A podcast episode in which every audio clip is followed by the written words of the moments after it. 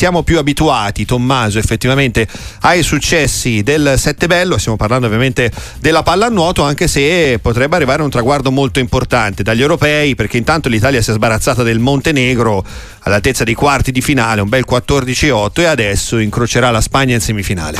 Esattamente, in semifinale contro la Spagna c'è anche in palio il passo olimpico per eh, Parigi e quindi è una semifinale insomma molto importante, ma c'è anche l'europeo e quindi ha come dire la sua, eh, il, il suo traguardo importante per la nostra nazionale che vuole risalire sul gradino più alto del podio che manca da quasi 30 anni. Franco Carrella, la Gazzetta dello Sport, grazie per essere con noi, buongiorno, ciao. Buongiorno a tutti, grazie a voi. Zona medaglia, ma la medaglia più importante insomma è quella più ambita.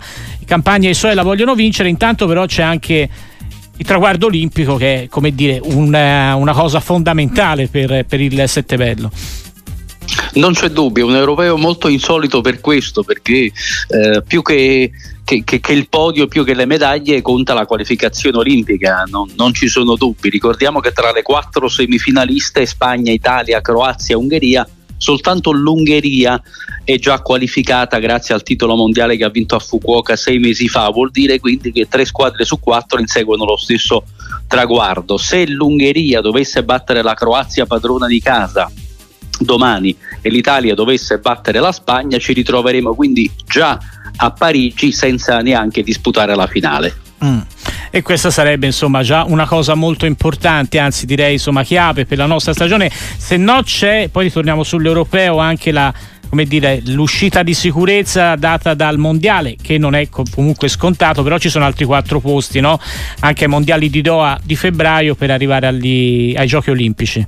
Proprio così, altri quattro posti saranno in palio a Doha, diciamo che nel torneo maschile, volendo come dire, sintetizzare, è più facile guadagnare la qualificazione per il 7 bello che per il 7 rosa, che eh, invece, visto che il torneo è a 10 squadre anziché a 12, quindi se la matematica non è un'opinione ci sono due posti in meno, infatti i mondiali di Doha per le donne metteranno in palio solo due anziché quattro posti, quindi Certo, mm, toglierci adesso questo peso sarebbe, vorrebbe dire anche disputare i mondiali con una leggerezza diversa. Esattamente, con il 7 rosa che potrebbe appunto con la vittoria nella finalina contro la Grecia centrare il pass per le, per le Olimpiadi di Parigi. Ti chiedo del 7 bello, ieri la vittoria contro Montenegro molto convincente, abbiamo letto anche le parole di campagna che si è detto sollevato e contento perché la prova con l'Ungheria aveva lasciato qualche qualche dubbio e qualche incertezza. Quella di ieri invece è stata una prova dalla,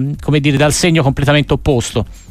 Assolutamente sì, eh, ricordiamo con l'Ungheria abbiamo affrontato la terza partita della prima fase a qualificazione praticamente già raggiunta per i quarti, soltanto un incrocio di classifica avulsa molto particolare ci avrebbe costretto agli ottavi e quindi dico questo per sottolineare che forse inconsciamente siamo scesi in acqua prendendo un po' sotto gamba l'impegno con la certezza che se non avessimo preso il primo posto, cosa che si è verificata con la sconfitta con l'Ungheria, avremmo poi anche evitato la Serbia, uh-huh. quindi diciamo tra Montenegro e Serbia in questo momento non sarebbe cambiato granché.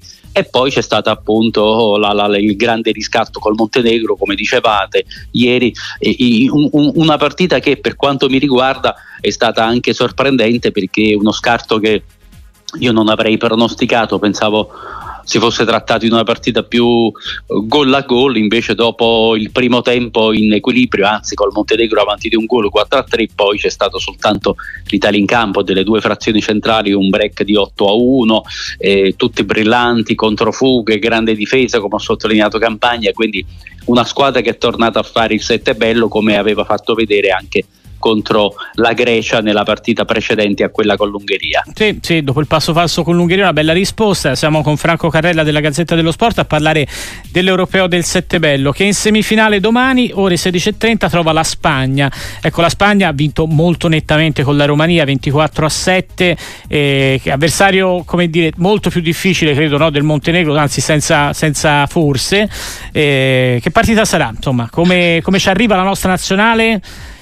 Sì, la Spagna ha passeggiato con la Romania, come dicevate, un risultato che era anche ampiamente prevedibile, era praticamente l'unico quarto di finale dall'esito scontato rispetto agli altri tre. E la Spagna un po' ci assomiglia, o meglio, noi assomigliamo alla Spagna, sono due squadre che, che ormai eh, si conoscono bene, talvolta si sono anche allenate insieme, il cosiddetto gioco latino, poco slavo, quindi poca fisicità molto dinamismo, molto movimento, quindi questa sì credo che sarà una partita equilibrata e quindi ricordo ulteriormente come abbiamo fatto un minuto fa che la Spagna al pari del Sette Bello deve raggiungere ancora la qualificazione olimpica.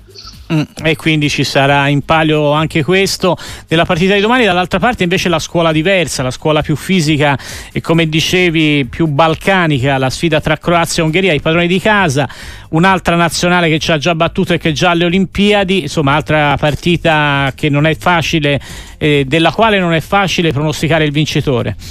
Sì, diciamo che da lì penso ci daranno un po' più botte. Ecco, sì, il gioco slavo, come sottolineavamo, che è fatto più di, di, di, di rudezze che di, che di, estro e di, talento. E sai, dicevamo poco fa, l'Ungheria è già qualificata ed è arrivata a questo europeo inserendo molti ragazzi dell'Under 20 campione del mondo, lasciando a riposo molti big proprio per dar fiato ai giocatori più celebrati in questa stagione così intensa e stressante. Da un lato potresti dire l'Ungheria gioca con la leggerezza tipica di chi ha già raggiunto il suo traguardo e quindi come dire può anche giocare mentalmente libera. Dall'altro però c'hai anche teoricamente meno motivazioni perché proprio per questo motivo eh, dovresti essere meno determinato. L'Ungheria fin qui ci ha smentito e ha smentito eh, soprattutto me perché non avrei creduto appunto che col traguardo olimpico già in tasca avrebbe messo in mostra un gioco così brillante, vuol dire che il futuro è dalla loro parte, questi ragazzi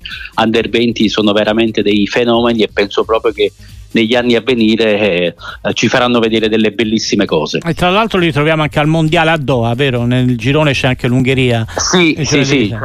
Sì, e lì dovrebbe, ha, detto, ha annunciato il CT Varga che lascerà ancora a riposo qualche big, quindi puntando direttamente a al Parigi, grande eh. traguardo finale di Parigi, però uh, qualcuno ovviamente tornerà, quindi sarà un graduale reinserimento di tutti i campioni di Fukuoka di sei mesi fa in Giappone quando hanno conquistato la medaglia d'oro sulla Grecia. Davvero grazie a Franco Carrella, la Gazzetta dello Sport. Franco, a presto, buon lavoro e grazie ancora.